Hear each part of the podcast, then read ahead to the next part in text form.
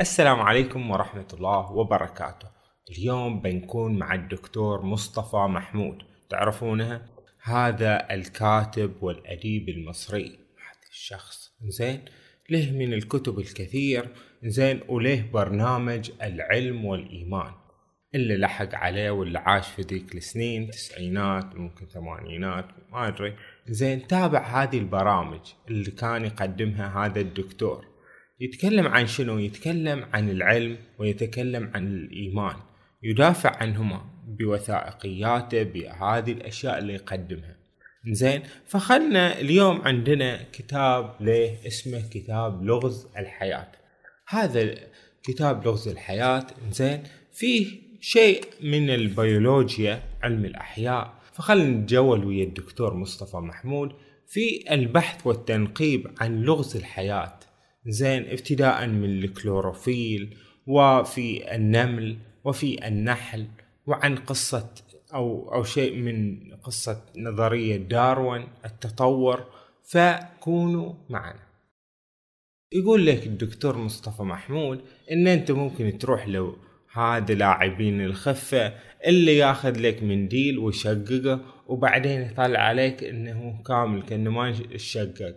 شفت شلون؟ هذا ممكن يبهرك ويبهر السذج والهذا. ولكن الحياة كما يقول الكاتب تقدم لك كل يوم في بساطة وتواضع ما هو أكثر إعجازا من هذه اللعبة. يعني الحياة هذه اللي نعيش فيها فيها إعجاز كبير. مثلا الإسفنج هذه يعني يضرب مثال مشابه. الحين مو المنديل شققناه له يقول لك حيوان الإسفنج. هذا الحيوان الموجود في البحار زين في قيعان البحار. يقول لك حيوان الإسفنج من طبيعته إن أنت مهما قطعته كل قطعة منه تحاول إن تنمو وتصير حيوان إسفنج جديد. ولذلك يقول وقد كنت دائما أشعر أن في طبيعة الحياة على بساطتها سرا عميقا ولغزا معجزا يستحق التأمل الطويل والبحث المتصل. هذه الحياة اللي إحنا عايشين فيها فيها معاجز وفيها أشياء يعني صعبة التصديق. فدكتورنا مصطفى محمود بأسلوبه الأدبي يقول إن المشكلة التي تواجهك اليوم هي نفس المشكلة التي واجهت أول كائن حي ظهر على وجه الأرض إنها الغذاء وتدبير قوت اليوم. يعني الأكل. أنت تدور على أكل. وبالتالي فالحياة اولا في حاجة إلى غذاء ليس لتملأ بطنها ولكن لتولد طاقة. ولم يكن أمام الخلية الأولى القليلة الحيلة طعاما تأكله سوى حساء المستنقعات الذي تسبح فيه زين وتخمره تخمير بدائي وبس تاكل هاي الخلية الأولى. وظهر في الأفق شبح مجاعة بدأ يقترب وبدأت الحياة تهلك وكان لابد من وسيلة أخرى للتغذية. فلذلك قامت الميكروبات. هاي الميكروبات كائنات حية دقيقة. هذه وش سوت؟ هي قاعدة تجرب سباق مع الموت وتبحث عن وسيلة كيميائية غير التخمير. زين ولا شك أنه أمر مضحك أن تتصور ميكروبا يجرب ويحاول الاختراع والاكتشاف ولكنها الحقيقة والحقيقة دائما أغرب من الخيال. بالصدفة أو بالتدبير أو بالهدي الإلهي استطاع ميكروب عبقري أن يصنع مادة اسمها الكلوروفيل. يعني هذا الميكروب هالجني سوى شنو؟ سوى الكلوروفيل. زين الكلوروفيل.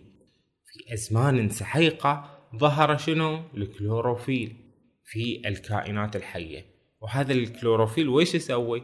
إذا درستون في في المدرسة وراجعتون إن الكلوروفيل يسوي شنو؟ يسوي الغذاء للنبات. هذا يعني اللي اسمه التمثيل الكلوروفيلي بدأ به عصر جديد. في الحياة اسمه عصر النباتات الخضراء. وهي نباتات تتغذى على ضوء الشمس وتخزن هذا الضوء في حبات. هذا الاكتشاف حدث قبل مجيء الإنسان إلى الأرض. اكتشفته الخلايا النباتية في مخاطراتها اليومية للبحث عن الغذاء. بعد يقول لك الحشرات الحشرات بس قبل الحشرات في شنو؟ في الفيروس مثلا. يقول لك هالفيروس مو دراكولا يمتص دماء الناس. يسبب هالأمراض وهالاوبئه زين؟ ما شفتون؟ كوفيد 19 زين؟ ويقول لك هذا مو حي. أنتم تعرفون إنه مو حي. زين؟ بس كيف عايش ما أدري. زين؟ غير كذي عندنا شنو الحشرات؟ الحشرات خلينا نتكلم عن النمل. زين النمل. يقول لك قبل أن يجيء إلى الدنيا شيء اسمه إنسان ولد للحياة حفيد جديد رقيق الجسم اسمه الحشرة. جت الحشرة كذي زين عاشت. وكان مقدرا لهذا الحفيد أن تكون سلالته المباركة أكثر مصنفات الحيوانات عددا وعدة عدد كبير للحشرات. في كل مكان تروح تشوف حشرات. زين وحينما زحف الثلج وغطى الأرض في العصر الجليدي ماتت الديناصورات وانقرضت الزاحفات الهائلة وبقيت الحشرة تقاوم. تعيش تعيش. زين وبعدين عاشت. زين وغزت الأرض وعمرت هذه الأرض. زين ويشوفون النمل زين ممالك. ممالك من النمل. زين خرجت الحشرات بالألوف والملايين من خنادقها وكأنها يأجوج ومأجوج لتغزو الماء واليابسة والصحاري الجرد والهواء. كيف تعلمت هذه النملة أن تبني بيوتها الهندسية المعقدة ذات الدهاليز والغرف والبدرومات والمخازن؟ معمارية هائلة هذه النملة. كيف انتظمت في مجتمع فيه توزيع دقيق للإختصاصات والوظائف. هذا إحنا كمجتمع مجتمع النمل في عندنا وظائف. انتون تسوون هالشغلة انتون تسوون ذيك الشغلة. كيف تعلمت أن تزرع؟ النمل يزرعون. تقول لك إيه؟ النمل يزرع عيش الغراب. هاي بعض أنواع النمل يزرع عيش الغراب يزرع وكذي نفس الإنسان يزرع. كيف تعلمت أن تحلب حشرة أخرى مثل حشرة المن وتسوق وتسوقها أمامها في قطعان يقول لك النملة بعض أنواع النمل أو شيء إنسان تحلب حشرة المن. تستعملها كان تسويها كأنها قطيع. شفت شلون؟ شفت شلون يستعبدون منه هذول يعاملونهم كأنهم خرفان أو شيء. زين ويحلبونها. زين يستفيدون منهم. كذي شفت شلون؟ هذا النمل. ذكاء. إن اتصال هذه الأعداد الهائلة من النمل في مجتمع ذي نظام معناه أنها اكتشفت بينها وبين بعضها نوعا من اللغة والتفاهم. وآخر البحوث في هذا الباب يقول أن النمل يتفاهم مع بعضه البعض ليس بالإشارة ولا باللغة المنطوقة ولكن بلغة كيماوية. ولو أنك راقبت عش النمل فسوف ترى بين وقت وآخر نملتين يلتقيان وتتبادلان ما يشبه القبلة والوشوشة. ما تشوفون نمل؟ زين تجي وتسولف ويا رفيقتها. زين ويعني يصيرون قريبين من بعض كأنهم قاعدين يستاسرون أو شيء. زين يعلمون بعض بسر. وفي الواقع إنها ليست قبلة ولا وشوشة وإنما كل نملة تفرز في فم الأخرى لعابا خاصا فيه رمز كيميائي معين معناه فلنفعل كذا. تقول هي خلينا نسوي هالشغلة. زين حصلت مثلا مكان فيه أكل. زين كذي زين بهالطريقة يتواصل النمل. وشيء آخر في النمل لا يمكن أن نسميه العقل. زين هذا مو عقل ولكن إنما هو شنو؟ شيء من البصيرة. زين النمل عنده بصيرة. شلون يعني بصيرة؟ أن تقوم النملة بخزن الطعام والحبوب والفتات وتقوم بحراستها والسهر عليها والدفاع عنها ضد المغيرين.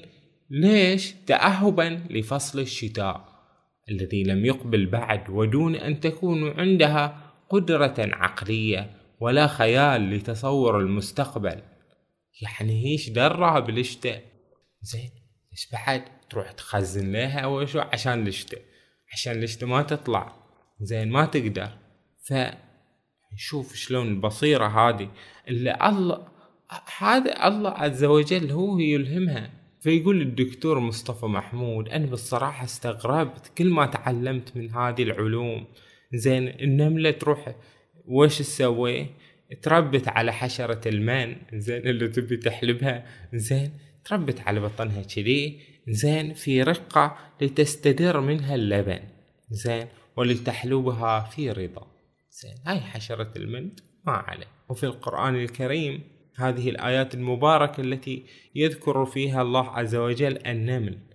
بسم الله الرحمن الرحيم. حتى إذا أتوا على وادي النمل قالت نملة يا أيها النمل ادخلوا مساكنكم لا يحطمنكم سليمان وجنوده وهم لا يشعرون.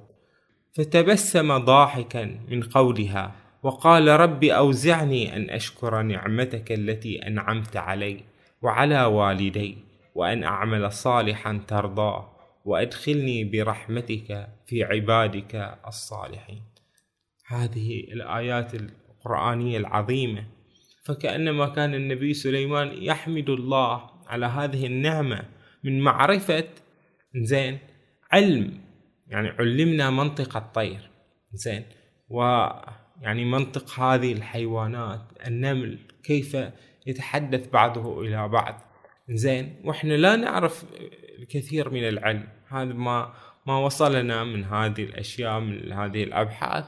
يعني غيض من فيض زين. بعضه صحيح وبعضه يعني قد لا يكون صحيحا. هذه الأمور العلمية ولكن يعني لما ندرس هذه العلوم زين هاي لا نظن ان هي بعيده عن الدين وبعيد لأن إحنا ننظر في خلق الله. هذا مو خلق الله لا. زين انظر زين وتعلم. فيقول الدكتور مصطفى محمود ويش من هو اللي علم هذه النمل تسوي هالأشياء؟ الصراحة. عندها بصيرة وعندها أشياء زينة. ما أدري كيف صارت كذي. زين عندها عندها وعي كأنها تشعر بما حولها. زين وهذه ممالكها و... وتاريخها هذا النمل عنده عنده يعني أمجاد أمجاد من ال... يعني سبحان الله. ولكن الحين في شيء بعد أعظم يمكن أعظم أو مساوي له في الرتبة النحل. النحل أيضا ذكر في القرآن. زين وخصصت يعني سورة النمل وسورة النحل وهناك سورة العنكبوت. في يعني تؤشر زين إلى فضل هذه الحشرات اللي هي يعني تعد من أكثر الحشرات انتشارا وغرائزا وابهارا. فيقول الدكتور مصطفى محمود عن النحل هل ألقيت على خلية نحل نظرة. إنها نظرة تستحق المخاطر. رحت شفت خلية نحل. زين على باب اللي هو الخلية سوف تجد الحراس شاكي السلاح. حيصورون أول له. زين حي ما حد يشوف. هذه وثائقيات الحيوانات والأشياء ليش ما تشوفون زينه ترى. تفيدكم وتعلمكم هذا العالم شنو فيه. ملكات النحل. زين شوف ملكتين يتهاوجون عش... عشان شنو عشان يتصارعون على ملك هذا هذه الخلية هذا صراع الملوك. ويبدو أن النحلة العاملة مهندسة عظيمة. تلك الجدران الجميلة المقسمة إلى آلاف الغرف الثلاثية البديعة ذات الهندسة المحكمة حيث تضع الملكة بيضها كل بيضة في غرفة. ويرعى جيش النحل العامل هذا البيض حتى يفقس. شفتونه وثمة غرفات خاصة لخزن العسل والشمع وغرفات خاصة واسعة لإيواء الأميرات. بنات الملكة هذول من الطبقة المالكة. لا بد أن هذه النحلات تتفاهم فيما بينها بلغة ما. زين وسوف تندهج أن هذولين يتواصلون عبر شنو؟ الإشارة واللفتة والحركة والرقص. ها؟ هذه النحلة العائدة من الحقول اكتشفت زهورا قريبة مليئة بالرحيق. على سبيل المثال نحلة راحت وشافت زهور فترجع له هذا صديقاتها النحلات الأخريات فتقول لهم شنو؟ في ترى أشياء فوش تسوي؟ تدور في حركة دائرية وهي تخفق بجناحيها ثم تضع قطرة من الرحيق فيشمها النحل العامل ليحفظ رائحتها جيد. يقول لهم شوفوا هذا. هي الريحة ريحة الرحيق. خلنا نروح. زين فتتقدمهم هذه النحلة تتقدمهم وهم يمشون وراها لما يوصلون للمكان المطلوب. سوف يشير إلى اتجاه الحقل الذي فيه الزهور. زين وهي تهز بطنها هزات سريعة إذا كان الحقل على مسافة متوسطة. تقول لها يعني ترى قريب زين؟ وبطيئة إذا كانت على مسافة كبيرة تقول بعيد ترى تفهمهم هالشي. يعني مو إنهم قاعدين كذي يمشون بالبركة هذول يحيون حياة معقدة زين؟ هاي أمم أمثالكم هذول الحيوانات زين؟ لك أن تتخيل أنهم قاعدين يعيشون الحياة بالنتيجة زين؟ تخيل لو كنت في نحلة زين تعيش في هذا العالم. نحلة زين. تفتح هذا عيونك في هالدنيا زين. وشوف يعني هذا مجتمع النحل. وانت تروح تدور لك على الزهرة اللذيذة زين. وتاخذ منها الرحيق وترجع إلى الخلية زين. وتتهاوش ويا يعني منافسيك من النحل الآخرين زين. وفي النتيجة يعني تطلع العسل اللذيذ زين. وبعدين ممكن تتزوج. زين بس؟ وبعدين تموت. فهذه حياة النحل. تخيل يعني هذول يجون خفافا ويذهبون خفافا. بس إحنا يا البشر إنجي ثقال على هذه الدنيا. زين نبى نحوز خيراتها. وبالنتيجة هذول النحل زين الله ما امتحنهم بالعقل. هذا العقل اللي يميز ولا يمتحن بالإيمان والكفر؟ زين هذول لا عايشين وهالأمور شفت شلون؟ ولا شك أن النحلة المهندسة كيماوية عظيمة لأنها استطاعت أن تصنع السم والعسل واستطاعت أن تجهز الشمعة والرحيق. فيقول لنا الدكتور مصطفى محمود إن هذه الحشرة اللي يذكرونها في مقام السخرية فيقولون أنت يا حشرة ويا ما يقول هذه سخرية ليست في محلها. هذه هي النحل هي شيء بسيطة الحشرات هي شيء بسيطة. هي الحشرات بعد ما أكلمكم عن أشياء أزين من كذي. وش بتكلمنا عن أشياء؟ وش مثلا؟ يقول مثلا زين بالصراحة هذا القرود. القرود عادي هذا داروين بالصراحة بلش نبلشه. كيف هالأمور وش اسمه أصل الأنواع وهالأشياء. وللحين مات من من متى؟ زين والناس ما ما عندهم اللي داروين وداروين ماذا قال داروين لتسكت جميع الافواه إن هذا يعود بنا إلى عام 1831 وتشارلز داروين الشاب على ظهر الباخرة بيجل يتجول حول العالم يجمع الملاحظات وقد ظل يجمع الملاحظات. وشو؟ مش قد؟ سنين حتى عام 1859 وإنه ليشاهد أشياء تدعوه إلى التفكير العميق. إن الحياة لتتلون وتتكيف وتغير من تكوينها لتتلائم مع بيئتها على الدوام. يقول بالصراحة في انتخاب طبيعي. زين حتى داروين هذا حين سالفة ولكن ما خفي كان أعظم. فالقلب والدورة الدموية تسير على نفس الخطة في الحوت كما في الفأر كما في القرد كما في الإنسان حتى كما في الوطواط كل كلكم عندكم نفس التشريح. نفس الشرايين لها نظائرها في كل نوع. والقلب ودائما نفس القلب بغرفه الأربع. والجهاز العصبي يتألف من هالأشياء نفس الشيء. والجهاز العضلي بعضلاته والهيكل العظمي بعظامه. مؤيدات التطور هي بعد سالفة بعد. يقول داروين إن ما يحدث هو انتقاء قاس للأنسب والأصلح وهلاك وموت وفناء للباقي. يقول هالدنيا ما ما فيها وش ما في يعني الناس هالحيوانات تموت اللي ما تقدر تعيش تموت البقاء للأصلح. زين الصالح يعيش وهذا واللي مو صالح ما يعيش. زين. انتقاء نتيجة صراع الحياة الدموي وليس نتيجة للقوى الهادية المدبرة. هكذا يقول داروين. وبهذه الكلمات أثار داروين زوبعة الكنيسة ورجال الدين ضده. إيش زين فالحين إحنا وش ردنا على داروين؟ وش ردنا الحين؟ يا دكتور مصطفى محمود وش يقول أنا عندي الرد؟ زين وأنا بقول يعني أحد الردود. زين أحد ال... يعني الفجو يعني في فجوة في هاي نظرية داروين. الصراحه أنا مو مقتنع فيها. زين يقول بالصراحة نشوء هذه الأنواع لا يمكن أن يفسره قانون بقاء الأصلح وإنما قانون آخر بعد. في قانون آخر هو بقاء الأجمل.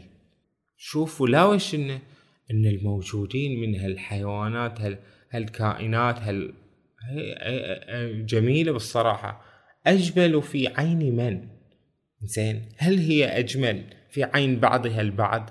الذكر فيها يختار الأنثى الأجمل؟ أم هي أجمل في عين الخالق الذي أبدعها وتفنن فيها؟ إن الجمال قيمة مبثوثة في الوجود كله قيمة لا تستطيع نظرية مادية أن تفسرها. الجمال في هذا الكون زين جمال ما تفسره نظرية التطور. والصراحة الذرة فيها معمار وهندسة وتوزيع رشيق متوازن للإلكترونات والبروتونات. والنبات فيه تنوع هائل غني في الزهور والعطور والألوان والأشكال الشجرية الساحرة. وبالتالي فإن الدكتور مصطفى محمود قال لقد أنكرت النظرة الداروينية المادية أي تدخل من خارج وأي يد هادية مرشدة تقود الحياة وتهديها في رحلة ملايين السنين. ما في أحد لا يهدي ولا شيء بس هاي الطبيعة كذي إنسان وقالت أنه لا شيء يقود الحياة العمياء سوى مصلحتها الحياتية في أن تبقى. وها نحن نرى أن هذا غير صحيح وأن النسيج الحي يشف في كل تفاصيله عن هذه اليد الهادية للفنان المبدع الرسام القادر على كل شيء. زين تعالى الله عن هذا الكلام. بعد الله عز وجل ما نصفه بغير ما وصفه به نفسه. إن نظرية داروين ثوب نظري جميل ولا شك هو جميل هذا النظرية ولكنه مليء بالخروق ومن الخطأ العلمي أن نأخذها على أنها يقين ومن الواجب أن ننظر إليها باعتبارها نظرية أو احتمال أو فرض أو هو أرجح الفروض الموجودة. زين وممكن في المستقبل يجي لنا عالم ثاني مثل ما يعني ينسخ علم هذا داروين زين مثل ما آينشتاين نسخ علم نيوتن. قال له يلا نيوتن زين عندنا شيء وشو؟ أفضل. فممكن يجي في المستقبل عالم بيولوجيا يقلب الطاولة على شنو؟ نظرية التطور. هذا اللي يقوله منه الدكتور مصطفى محمود. يقول بالصراحة زين نظرية التطور فيها يعني فيها أمور يعني لافتة. ولكن بعد ذلك إحنا بالصراحة وهذا ما يعني إن أنت وشو؟ يعني تشكك في إيمانك وهذا وتقول نبال هذه يعني غلط. لا إحنا ما أوتيتم من العلم إلا قليلا. وإن الله عز وجل زين يدبر الخلق. زين وبذكر النحل كما في الآية القرآنية الكريمة وأوحى ربك إلى النحل. زين الله عز وجل يوحي إلى النحل يعني يلهمها. يعني كأن الوحي يعني في المدلول القرآني وحي إلى الأنبياء ولكن الله أيضا يوحي لمخلوقاته. أن يعني يعيشون بهذا السلوك أن تكون لهم هذه العادات وهذه الغرائز وهذه يعني هذا العالم عالم الأحياء وعالم المخلوقات زين عالم ساحر وعالم مرتبط بالخالق عز وجل. زين هذه المخلوقات الله خلقها ويدبرها برحمته وعطفه. زين فدراستنا لعلم الأحياء زين ما تدعونا إلى أن إحنا مول كلش زين وممكن يجي واحد ويقول إن ترى هاي نظرية التطور هي زينة وهي اللي ماشية وهي وهي الصح بعد خلاص. فبالتالي مهما قالت النظريات العلمية التطور وغيرها وكذي هذا ما يغير في الدين أن الله عز وجل هو خالق هذا الكون. عرفتون شلونه؟ فشاركوني آراءكم فيما قدمناه من هذا الكتاب كتاب الدكتور مصطفى محمود. زين وإن شاء الله تكونون بأفضل خير وصحة وعافية.